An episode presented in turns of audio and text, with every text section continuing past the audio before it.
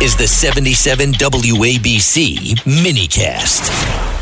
A bold statement, by the way, coming from Saudi, saying that if Iran gets a nuclear weapon, well, they're going to get one, too. So the stakes are pretty high. But some people in New York, that's right. Saudi Arabia has nuclear. They haven't taken delivery of them, yes, or they paid for them, and they're someplace. I don't know.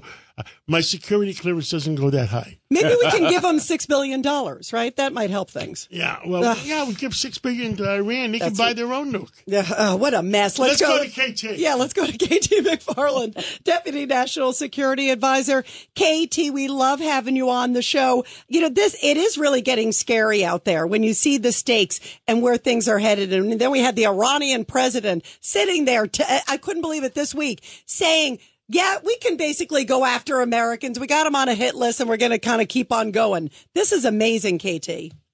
Yeah, and the problem that the Biden administration and the Obama administration before it just didn't understand is that the more you give, in this instance, the more concessions you give and the nicer you are, the more they take advantage of you. And that is particularly the case with Iran. So Iran now is getting basically $1 billion for every 5 American hostages they snagged. And as a result, Iran is going to use that $6 billion to rebuild its terrorist activities in the region, to go after Israel, and certainly to help its nuclear program. The American government said, the Biden administration said, well, we're going to pay this money for hostages, and we'll throw in a few extra Iranian hostages in the balance. We'll get American citizens back. And the money we're giving them is really kind of theirs anyway. It's their money anyway.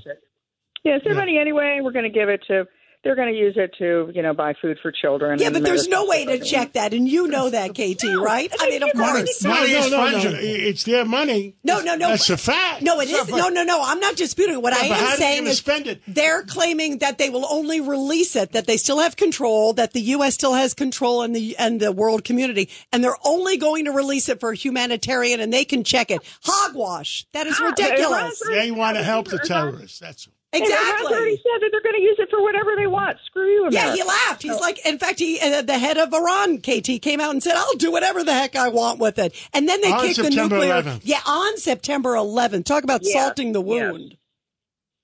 Yeah, and what's happened is now we have a longstanding policy to not negotiate with terrorists for release of hostages, because the sad thing is that they'll just go nab some more hostages.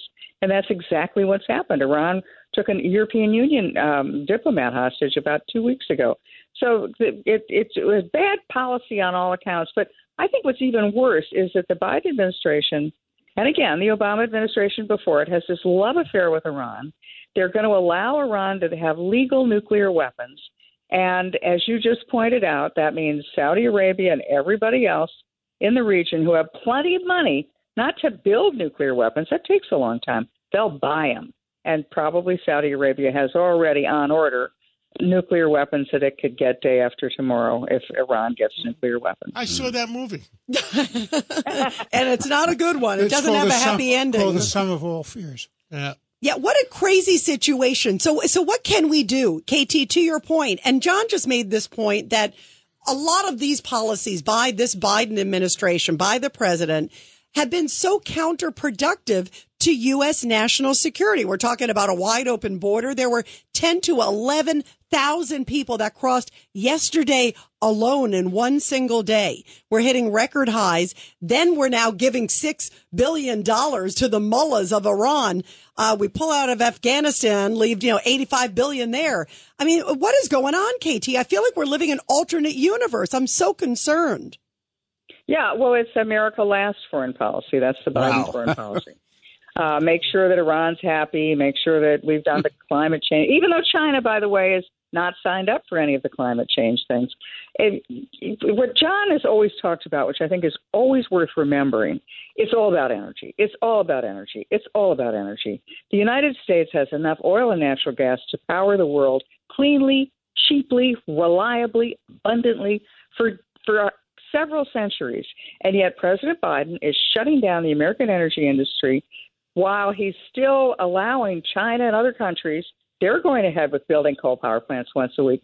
So it's like, let's screw the American economy, America last, and let's make sure that these other countries, especially our enemies, are doing really well. I mean, a lot of the money that's going to be appropriated for the Green New Deal policies is for all these solar panels, et cetera, et cetera. All that stuff's made in China. Governor Patterson, you had a comment before we take a break?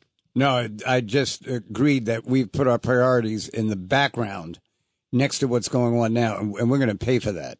Yeah, we're going to. Our country's going to suffer for that. You're 100% right. Ed Cox, anything before we go?